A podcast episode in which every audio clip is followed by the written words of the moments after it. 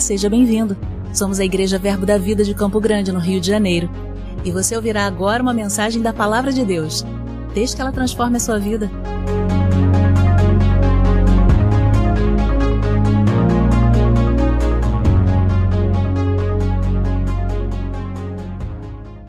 Oh, aleluia. É muito bom estar em casa. Amém. Eu tenho passado uma temporada produtiva em Brasília. E de lá eu trago uma saudação, um carinho do pastor Wellington, da Jussane, de toda a Igreja Verbo da Vida Asa Sul. Eles têm me recebido muito bem como corpo de Cristo, tem sido um tempo precioso lá, mas tem algo de especial em estar em casa, amém? Glória a Deus. E sabe, o Espírito Santo tem me conduzido a, a algo para essa noite, e eu creio que vai ser uma noite muito simples e muito poderosa naquilo que o Senhor preparou. E, na verdade, o que me chamou a atenção, o que me motivou a pensar sobre isso, a começar a meditar nisso, foi uma, uma cena que eu vi. Uma cena muito comum também, de um, de um pregador que foi para um lugar levar a palavra. E ele foi levar a palavra, e você vai ver como isso faz sentido. Uma, uma história de um pregador que foi levar a palavra para uma comunidade, pregar a palavra. E sabe, ele chegou naquele lugar e ele começou a pregar a palavra e em certo momento ele teve sede, ele pediu água para beber. E ele pediu para uma mulher que estava próxima, ele pediu, olha, você pode me dar um pouco de água? E ela falou, tudo bem, eu vou pegar água. E ele continuou pregando e fazendo a obra naquela comunidade. E ele falou, olha, é chegada a hora do almoço, será que eu posso almoçar com vocês? E aquela mulher orou para aquele, olhou para aquele pregador e falou assim: Olha, eu fico até um pouco sem graça de te dizer isso, mas é porque lá em casa a gente está passando por uma dificuldade e a comida está acabando. Na verdade, eu vou fazer uma última refeição com a minha família e é só isso que a gente tem. E aí talvez você, como eu, nessa situação teria pensado, cara, vou pegar o telefone, pastor Josias, para quem que eu converso para a gente enviar uma cesta para essa mulher? Como que a gente pode resolver esse negócio? Como que a gente pode intervir nisso para trazer suprimento para a casa dela? Mas o que eu achei um pouco estranho quando eu vi esse pregador foi que ele não fez isso. Ele não levantou uma oferta, ele não procurou a igreja, ele não se movimentou de alguma forma para ajudar aquela mulher. Pelo contrário, ele virou para aquela mulher e falou assim: Olha, tudo bem, eu entendi que você tem pouca comida, mas faz o seguinte: prepara o almoço, serve meu prato primeiro e depois vocês comem. Quantos améns aqui? Porque é uma história esquisita, não é? É uma história que traz algum desconforto pra gente. Na verdade, eu diria que é uma história que fala, tá vendo, pastor, é tudo sem vergonha. Por isso que o evangelho tá queimado aí, o cara faz um negócio desse. Porque é algo muito estranho. É algo muito esquisito. É algo que quando eu olho eu falo, cara, isso aí com certeza não é um pastor do verbo da vida, não parece nosso estilo. Isso aí com certeza é alguém estranho. Mas a maioria aqui já sabe, mas essa história desse pregador é do profeta Elias. É uma história estranha. É uma história esquisita. É uma história que quando eu leio eu falo, cara, será que é isso mesmo ou eu li alguma coisa errada? Então, veja bem. Aquele cara que você estava julgando comigo há dois minutos atrás, que eu não estava sozinho nessa Aquele cara que a gente estava julgando há dois minutos atrás era o profeta Elias, ungido. E aí você pode até dizer, Gabriel, tudo bem, mas os ungidos erram também. E eu te digo, nesse dia ele estava certo. Mas como que essa história estranha faz sentido? Antes de você tacar as pedras em mim, abre lá comigo em 1 Reis. O primeiro livro de Reis, no capítulo 17.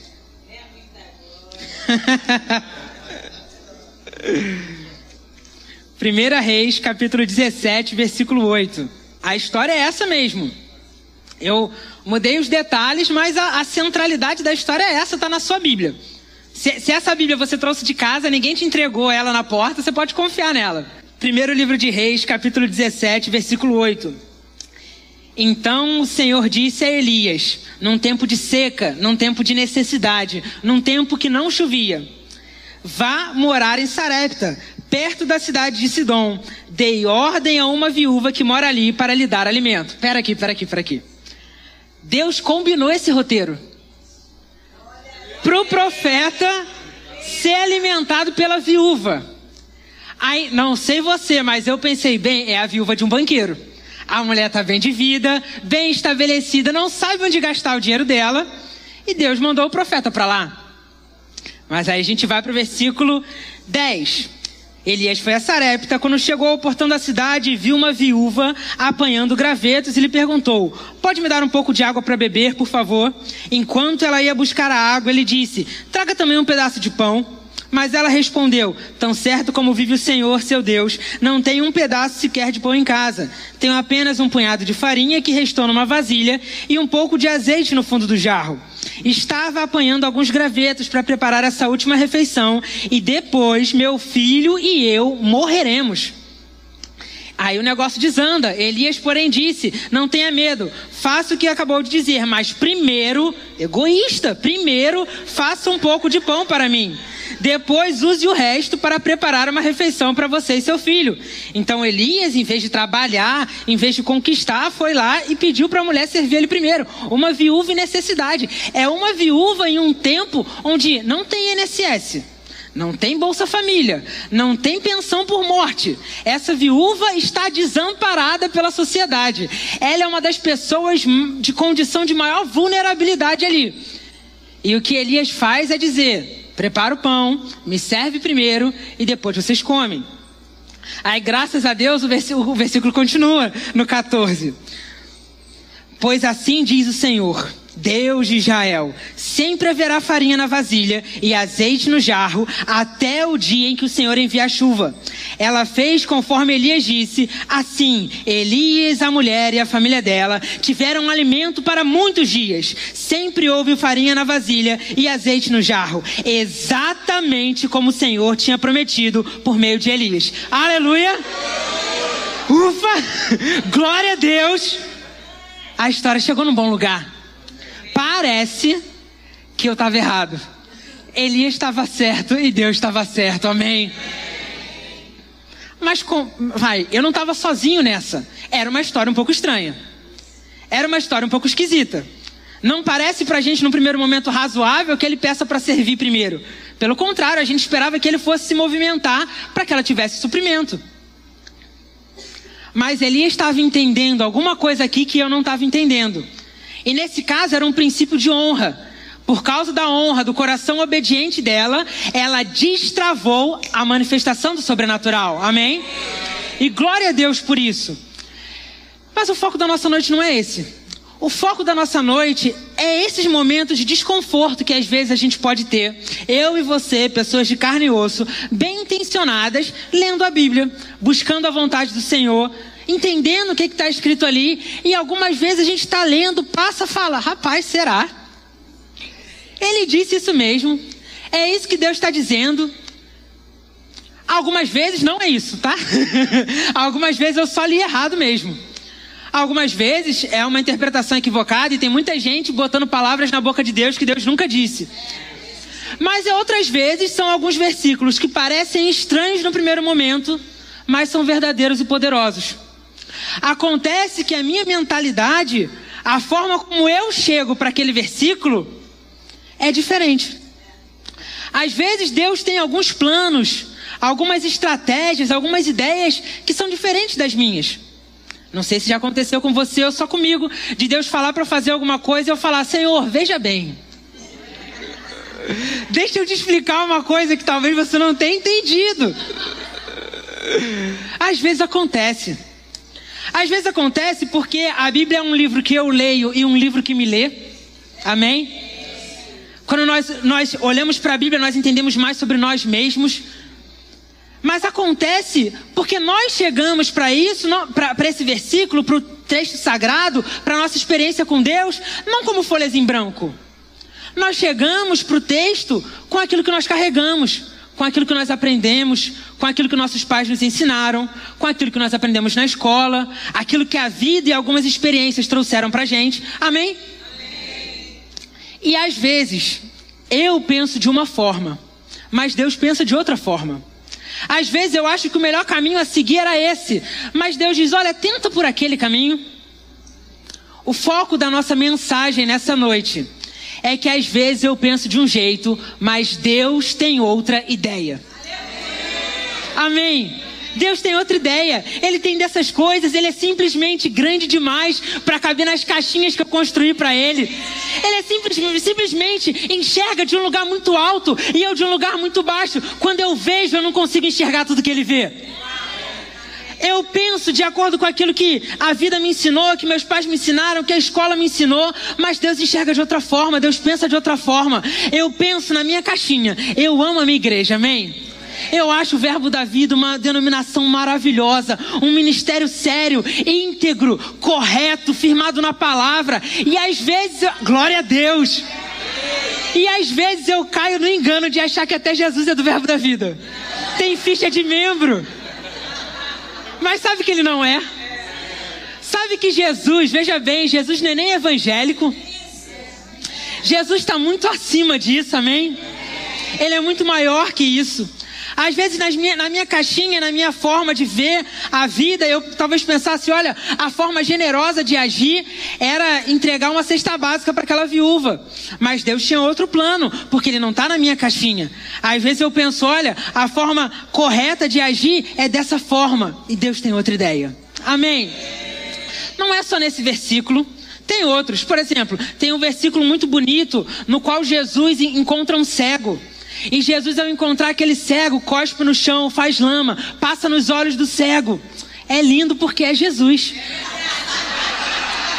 Se fosse eu cuspindo no chão e passando no olho de uma pessoa com deficiência, isso é crime. Ou não? Não, é normal. Meu irmão, é uma coisa muito estranha. Mas graças a Deus. Graças a Deus, Jesus passou cuspe no chão, passou aquela lama no olho do cego, mas o cego foi curado. O cego não se importou com a lama. Ele nem ligou para aquilo, ele foi, ele era cego e agora ele enxergava.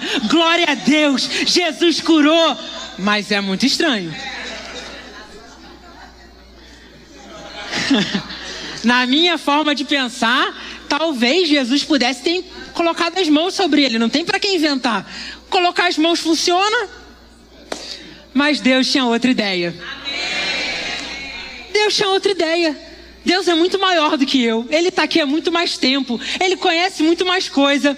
E às vezes a minha ideia e a ideia de Deus são diferentes às vezes a Bíblia soa um pouco estranha para mim. Nem sempre todo versículo cai no meu coração direto. Às vezes ele para na minha mente, eu tenho que pensar sobre ele, eu tenho que ler um pouco melhor, perguntar para alguém. Talvez se você chegou no rema, muitos versículos que não faziam sentido, quando você estudou no rema, passaram a fazer sentido, amém? E a gente vai crescendo, amadurecendo, mas existe um desconforto. E eu acho que esse desconforto vai ao longo de toda a nossa caminhada, de em alguns momentos nós olharmos para o que nós pensamos, olharmos para o que Deus pensa e percebermos que são coisas diferentes. E por que, que isso acontece? Olha, porque Isaías 55:8 fala: "Meus pensamentos são muito diferentes dos seus", diz o Senhor, "e os meus caminhos vão muito além dos seus caminhos, pois assim como os céus são mais altos do que a terra, meus caminhos são mais altos que seus caminhos e meus pensamentos mais altos que seus pensamentos." Amém.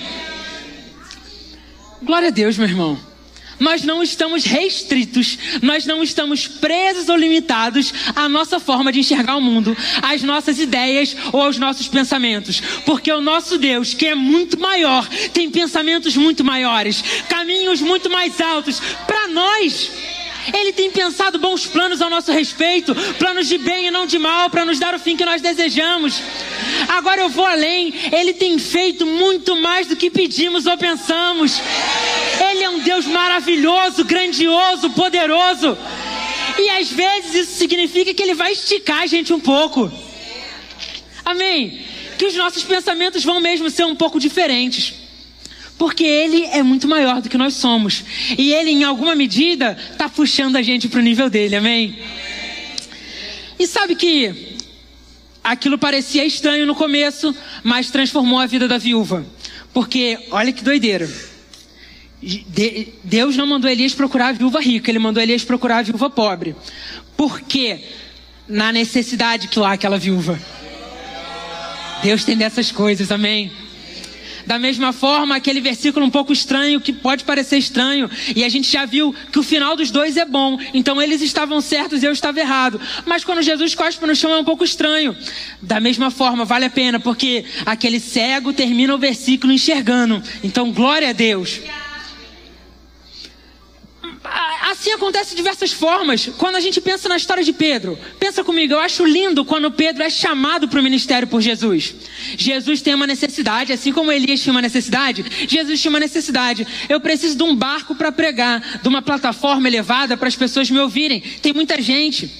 E aí Jesus olha ao redor e Talvez, assim como eu pensei que Deus mandaria Elias para a viúva rica, eu pensaria que Deus ia mandar Jesus para procurar o maior pescador da Galileia, com o barco, um premium yacht plus, que ia ser grande, espaçoso para ele pregar. Mas a verdade é que Jesus não faz isso. Jesus procura um, um pescador simples, vivendo uma das piores pescas da vida dele. E aquele homem não pescava por hobby, não pescava por lazer no domingo, aquele homem pescava para viver, ele era pescador.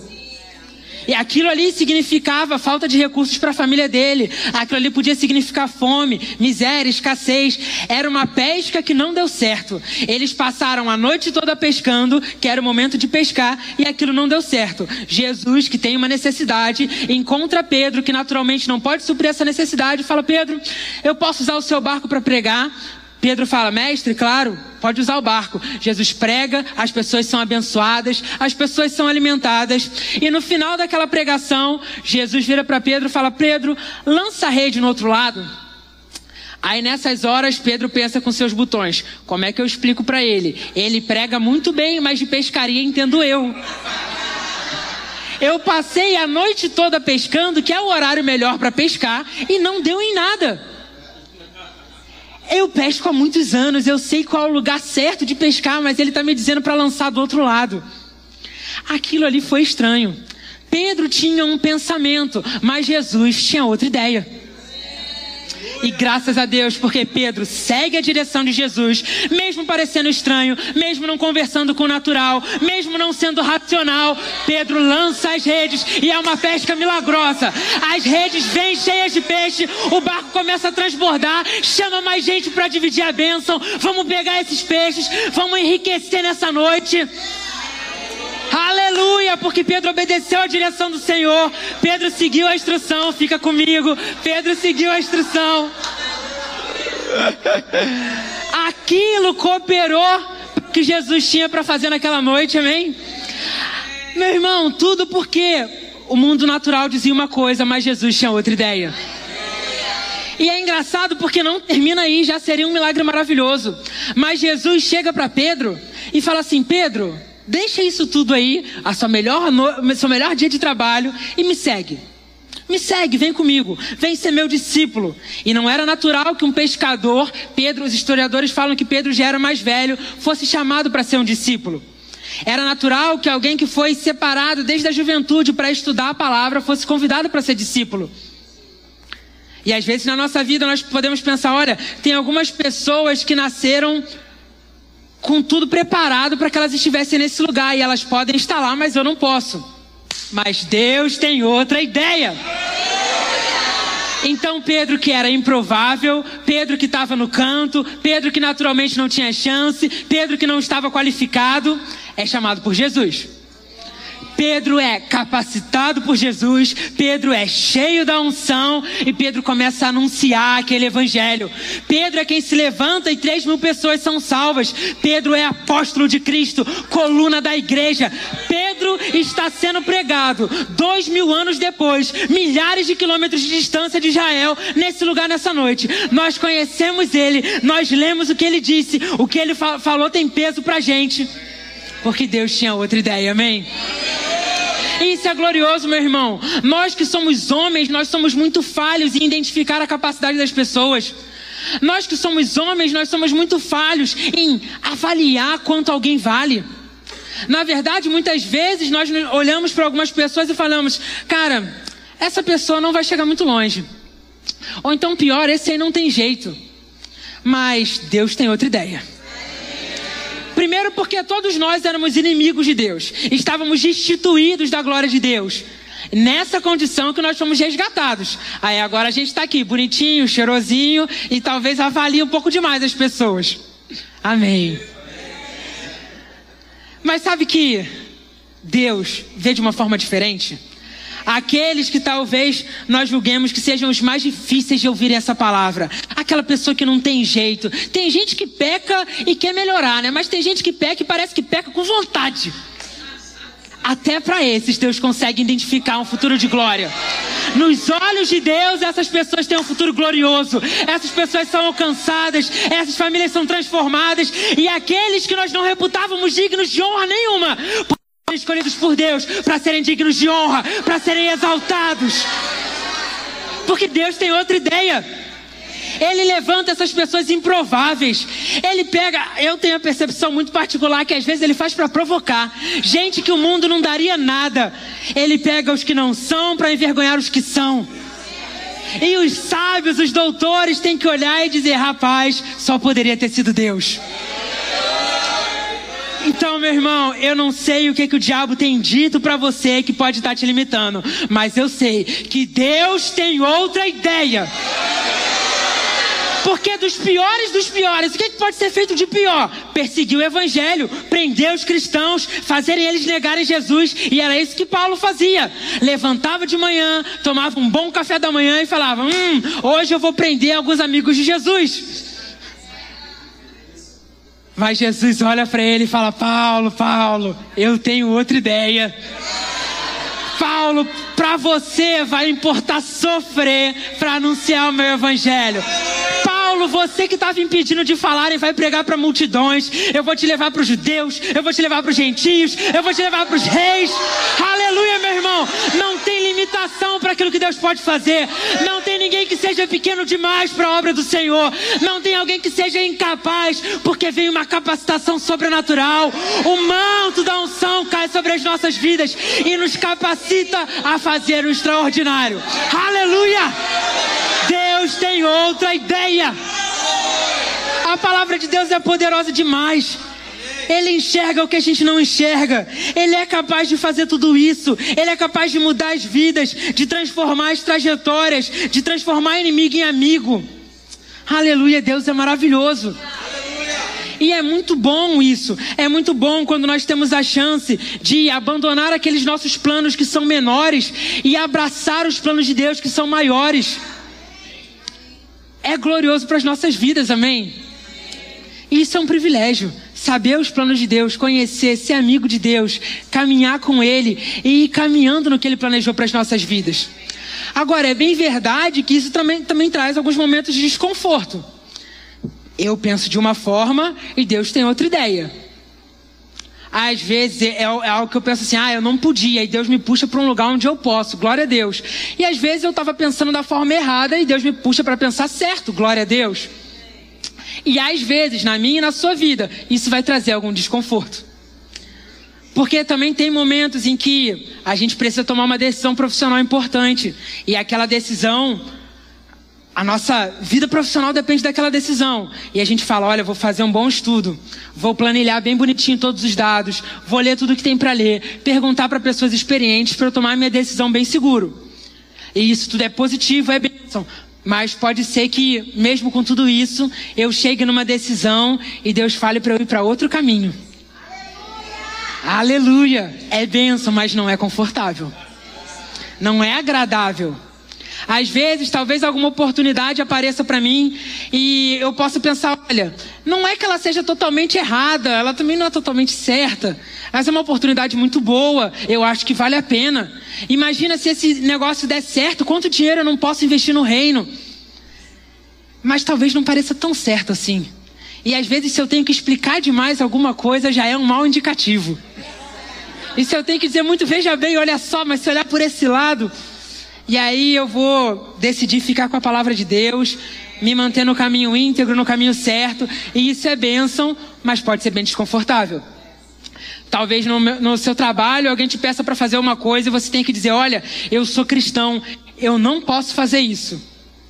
E nós não somos crianças. Existem responsabilidades, contas a pagar. e pode ser muito desconfortável. Então, nessa noite, nessa parte da ministração, eu que sou uma pessoa da palavra da fé, eu que sou verbo da vida, que amo dar boas notícias, vim aqui para dizer para você que boa coisa é perder para Deus. Você está animado para perder nessa noite? Perder, meu irmão, algumas situações nas nossas vidas, nós vamos precisar ter a nossa ideia, o nosso pensamento, a nossa escolha, olhar para a palavra e ver eu vou ter que perder para a palavra. Eu vou ter que perder para o Espírito Santo. Eu vou ter que abandonar esse caminho que eu queria seguir para seguir aquele outro caminho. Amém? Isso nem sempre é fácil. Muitas vezes isso é desafiador, desconfortável, mas isso sempre vale a pena. Porque a nossa vida, ela era uma coisa quando nós andávamos sozinhos, mas ela é outra coisa quando nós andamos com Deus. Porque sempre que ele coloca a palavra dele, ele se responsabiliza de fazer cumprir aquela palavra.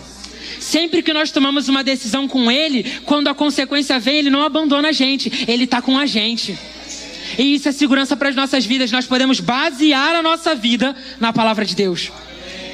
Porque o que eu estou dizendo aqui nessa noite é, pode ser algo interessante, mas se não tiver baseado na palavra, não vale de nada. Porque a sexta-feira vai chegar, a segunda-feira vai chegar, a terça, a quarta, e tem alguns problemas que talvez você me ligue e eu não possa resolver. Mas se você basear a sua vida na palavra, Deus sempre pode resolver. Jesus mesmo fala: Olha, eis que estarei convosco até a consumação dos séculos. Eu não vou abandonar vocês.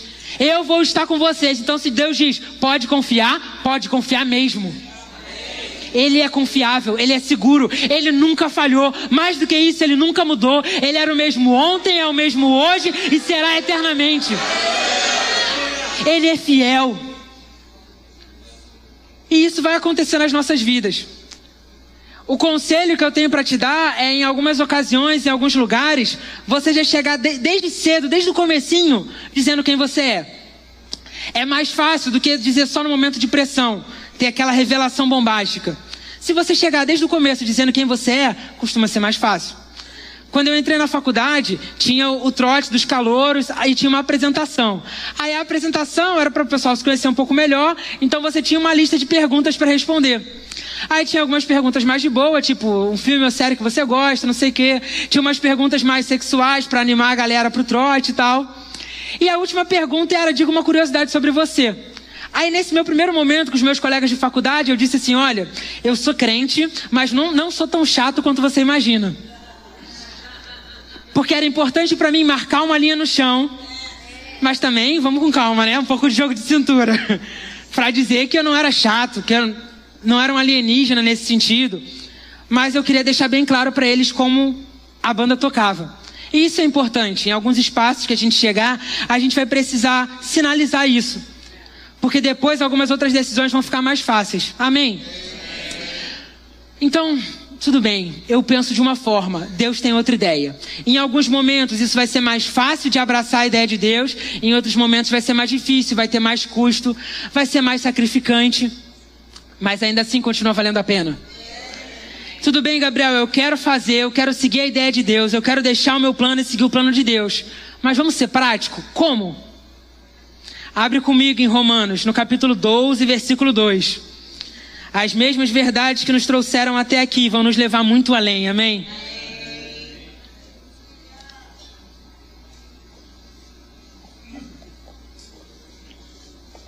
Romanos, capítulo 12, versículo 2. Esse é um dos versículos chave, um daqueles versículos que nós falamos e falamos novamente. Ele traz a instrução de como é possível a gente sair de um modo de vida antigo.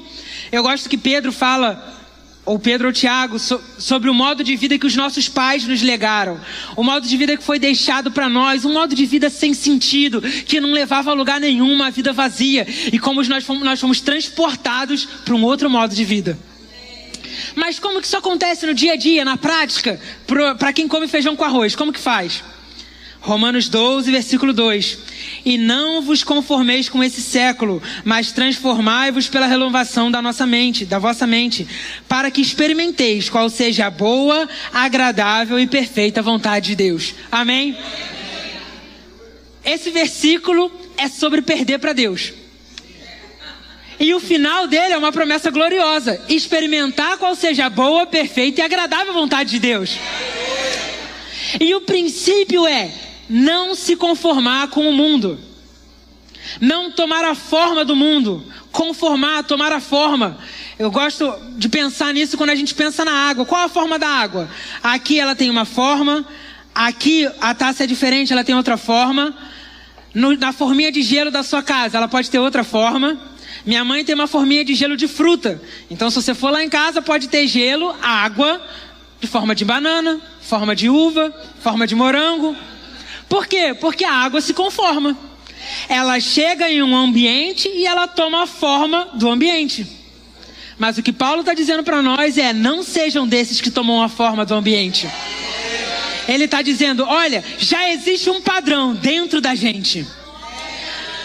Quando vocês estiverem nesse mundo, e aí, parafraseando um outro texto também, quando vocês estiverem nesse mundo, lembrem que vocês são peregrinos que vocês estão de passagem, que vocês não têm a natureza desse mundo, mas há dentro de cada um aqui uma natureza celeste, uma natureza divina. E em alguns momentos essa natureza divina vai confrontar com o espírito desse mundo. Nesses momentos, talvez eu até pense que seria melhor seguir um caminho, mas Deus tem outra ideia. E a instrução de Paulo é não se conformar com esse mundo, não tomar a forma desse mundo, mas renovar a mente pela palavra. Amém? Eu vou mergulhar tanto na palavra, todo dia me alimentando um pouquinho, todo dia me alimentando um pouquinho, recebendo da palavra, recebendo da palavra, até que a forma como Deus pensa vai invadindo a forma como eu penso e eu vou tomando a forma de Deus. A gente fala de forma muito prática sobre isso, sobre aquele copo de água suja. E que renovar a mente com a palavra, o dia a dia do cristão, é um copo de água suja, que a gente vai começando a pingar um pouco de água limpa. E vai derramando água limpa. E a água limpa vai entrando no copo, e ele, o copo vai transbordando e vai saindo um pouco de água. A água continua suja, mas vai ficando cada vez mais limpa. Da mesma forma, a nossa mente, que vem cheia de coisa ruim, cheia de porcaria que a gente foi pensando, construindo ao longo, ao longo da vida, que algumas pessoas construíram na gente, que algumas experiências traumáticas construíram na gente. A nossa mente está assim como aquele copo de água suja. E a gente vai renovando pela palavra. Vai pingando mais, pingando mais. E aquela água vai clareando, clareando e clareando. Amém? Nós podemos ativamente renovar nossa mente pela palavra. Ativamente escolher um caminho que Deus escolheria. Pensar da forma como Deus pensa.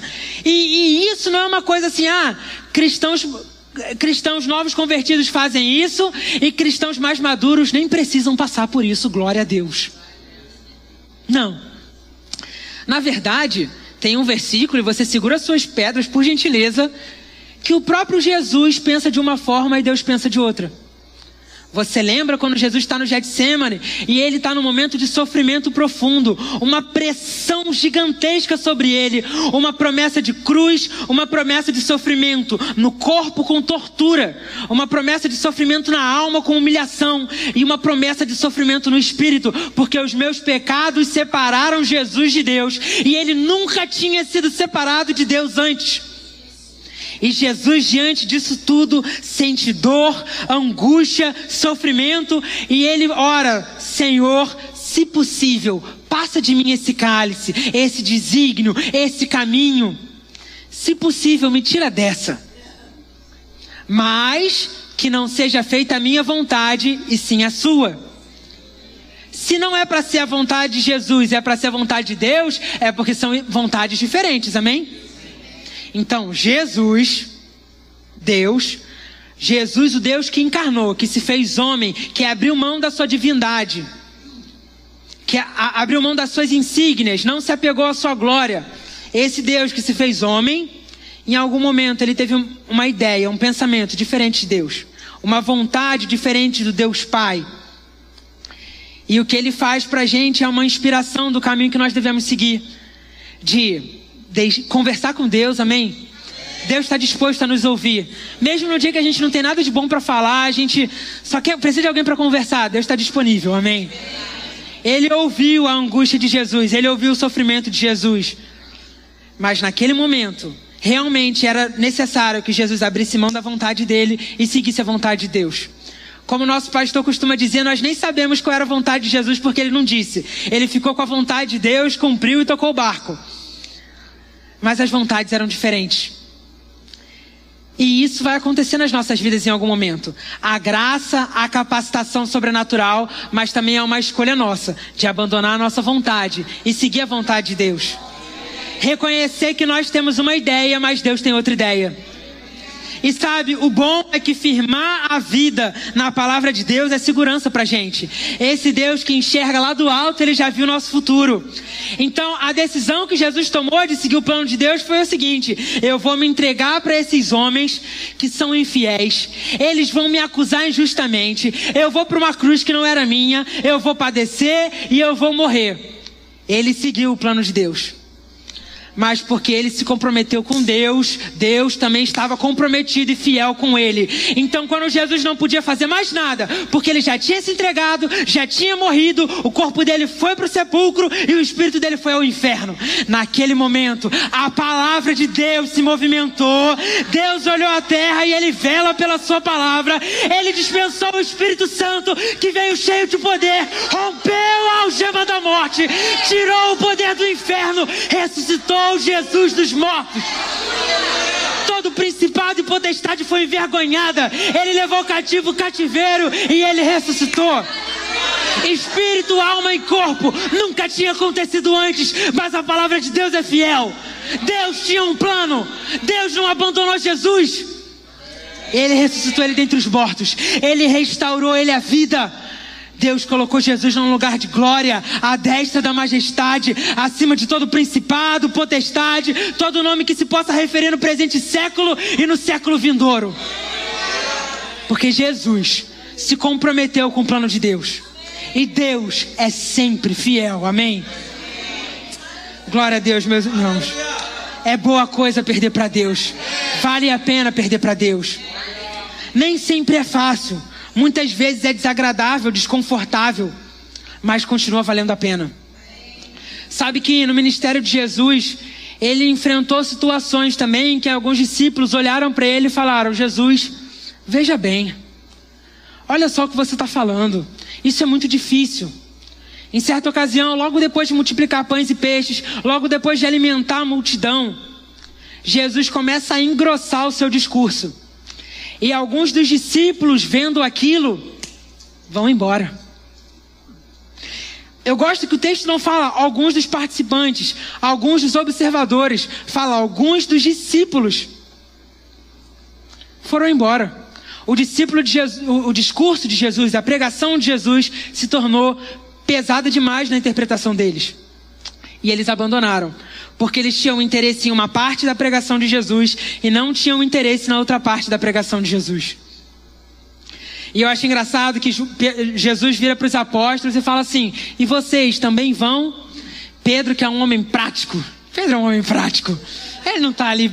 Ele não fala, Jesus, nós somos fiéis a você até o final. Jesus, nós chamamos tanto que te seguiríamos aos portões do inferno. Jesus, não, ele diz: Jesus, eu vou para onde? Jesus, eu vou para quem? Quem que eu vou seguir se só você tem palavras de vida eterna? E eles continuam seguindo Jesus, amém? Mas tem momentos que são duros, que são difíceis, e algumas pessoas vão sofrer a tentação de deixar o Evangelho, ou de deixar pelo menos uma parte do Evangelho. Eu fico com uma coisa e abandono a outra. Eu fico, algumas partes fazem sentido para mim, outras não fazem tanto, eu vou deixar de lado. Mas sabe que esse não é o caminho que Deus tem para as nossas vidas? Pode abrir comigo em 2 Timóteo, no capítulo 4, versículo 2. 2 Timóteo 4, versículo 2. Faz uma advertência de Paulo a Timóteo. E sabe que eu acho essa advertência muito importante, porque é muito bom estar numa igreja confortável, amém? Você é feliz de estar numa igreja confortável? Quando nós chegamos na igreja, tem uma pessoa para direcionar o carro. Nós chegamos ali na porta, tem um diácono para nos abraçar, mesmo se a gente não veio de carro, que é importante. Depois tem acolhedores aqui na frente, uma equipe que chegou antes e preparou o espaço todo. Aqui tem cadeiras confortáveis, ar condicionado, uma boa iluminação, um bom som. Até no banheiro tem ar condicionado. Glória a Deus, é uma igreja muito confortável. Eu sou de um tempo, sabe? Quando eu cheguei aqui, eram bancos de madeira, ventilador, não era ar-condicionado. Já teve tempo até daquele ventilador que pingava uma, umas gotas de água. Quem lembra daquilo? Que ficava uma fumaça, o cabelo das mulheres subia. Glória a Deus que temos uma igreja confortável. Isso é maravilhoso. Mas sabe que tem uma parte da igreja que numa igreja saudável deve ser desconfortável?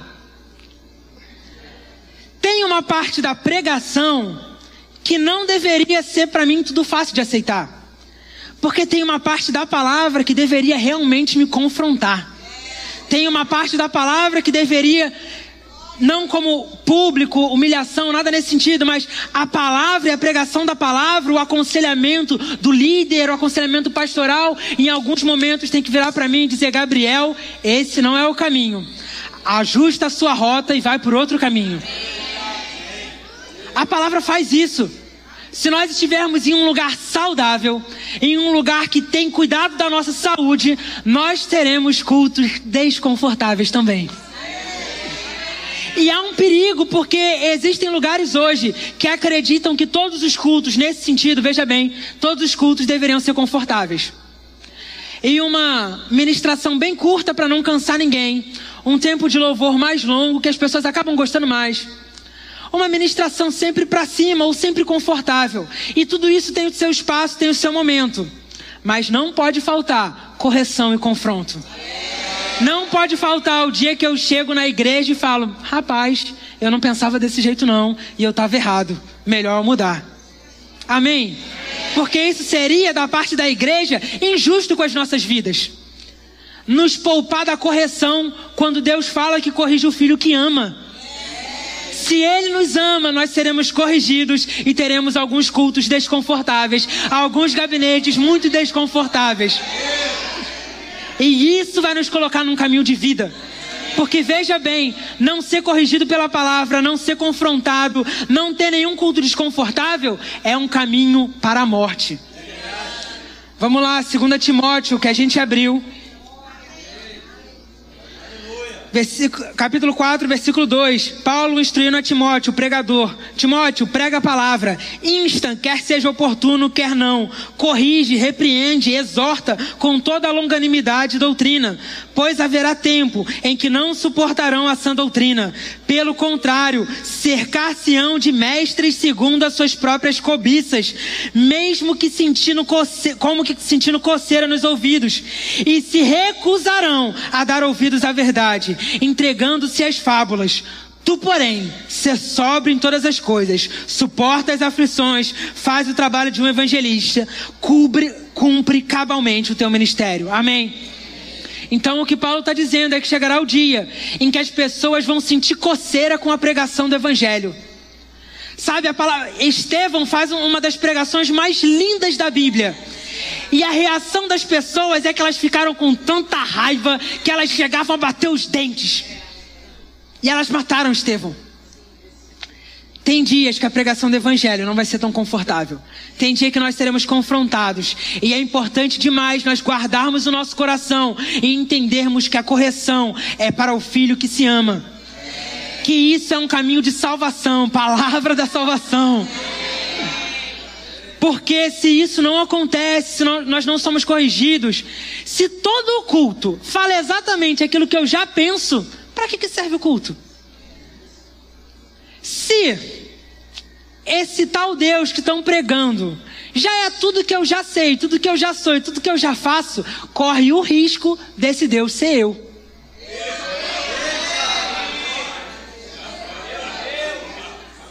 É uma posição de idolatria, irmão eu olhar para Deus e esperar que Deus reflita as minhas aspirações, as minhas ambições, a forma como eu vejo o mundo.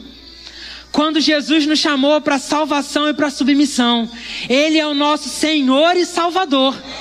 Isso significa que às vezes baixamos as nossas cabeças e dizemos: Olha, eu não concordo, mas vai ser da sua, da sua forma, Senhor.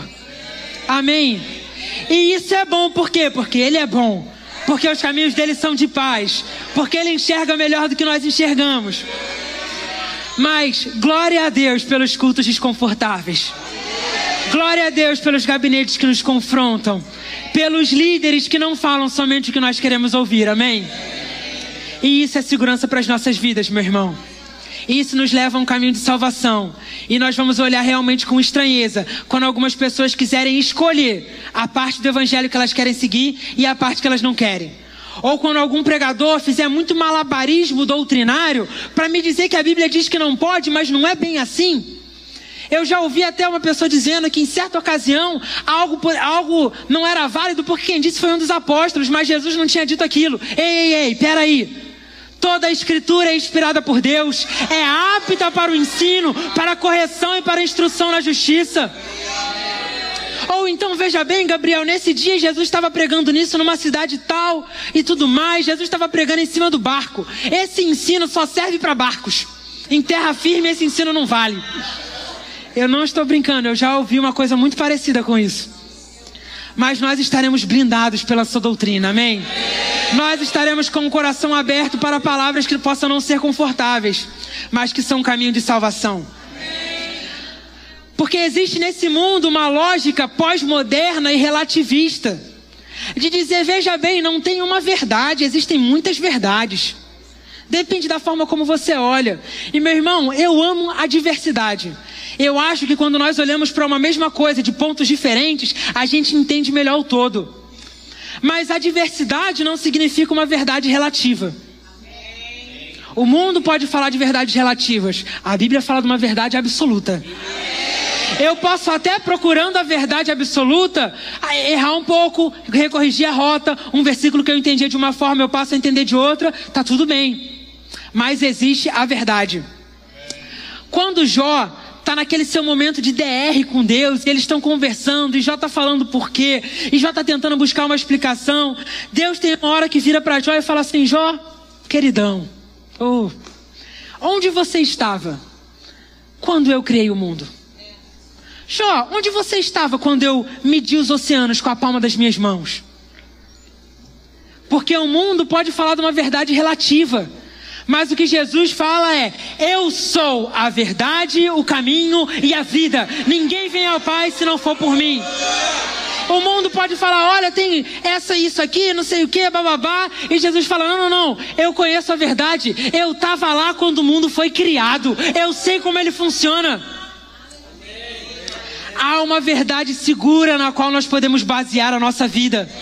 E sabe que muitas pessoas têm estado cansadas e sobrecarregadas porque não encontraram a verdade.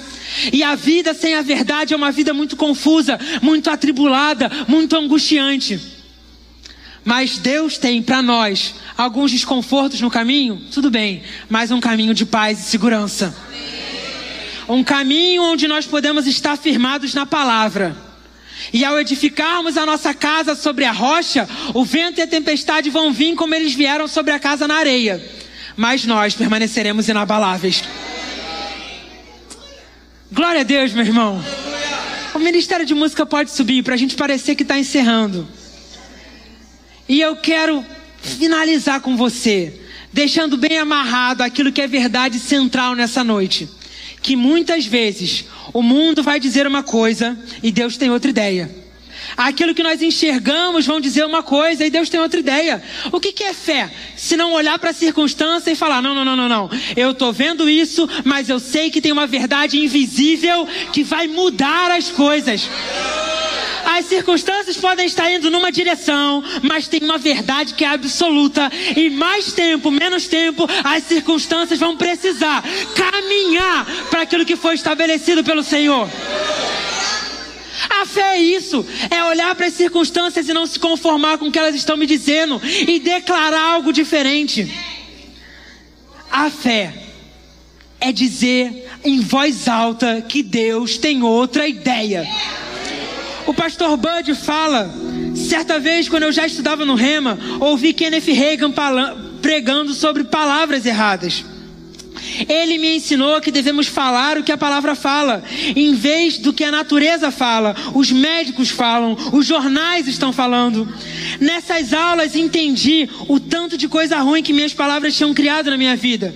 E o apóstolo Bud fala: não é que médicos ou jornais estejam errados, pode até ser verdade o que estão falando, mas eu não preciso ficar repetindo isso e nem atentando para isso, enchendo meu coração dessas coisas. Eles mostram verdades naturais, mas existe uma verdade maior e sobrenatural, que é a palavra de Deus. Amém? Você pode se levantar? Não é que os médicos e os jornais sejam pessoas que acordaram o dia para fazer algo ruim, mas é porque a verdade nas quais eles estão baseados são verdades passageiras, transitórias. A verdade na qual a nossa fé está baseada é uma verdade eterna. Mais tempo ou menos tempo, aquilo que é natural precisa convergir para aquilo que é espiritual. É por isso que a nossa declaração de fé não está limitada pelo que os nossos olhos veem, mas ela está acessando o espiritual e trazendo para o natural. Nós não nos conformamos com aquilo que vemos. O jornal pode estar dizendo: olha, tem uma epidemia de dengue. E é papel do jornal falar isso, é papel dos médicos falarem isso. Glória a Deus pela vida deles. Mas o nosso papel é dizer que Cristo levou sobre si as nossas dores. O castigo que nos traz a paz estava sobre ele. Pelas suas pisaduras nós já fomos sarados. Então na nossa casa vale o que diz a palavra. Nós permaneceremos em saúde divina. Nenhum dos nossos se perderá. A nossa casa está guardada pela nossa aliança. Os filhos da nossa casa vão viver em saúde divina. Porque o mundo pode dizer uma coisa mas Deus tem outra ideia. E na minha vida também. Que nós estejamos rendidos como filhos e como servos, a reconhecer o plano de Deus, a vontade de Deus, o pensamento, a instrução. E eu quero te convidar nessa noite a erguer os seus braços e reconhecer que Jesus Cristo é o nosso Senhor e o nosso Salvador que nós não temos reservas, mas que nós queremos entregar toda a nossa vida para Ele, amém? Que nós queremos que todas as nossas áreas sejam governadas por Ele. de um rei, em majestade e luz, faz a terra se alegrar, faz a terra se alegrar.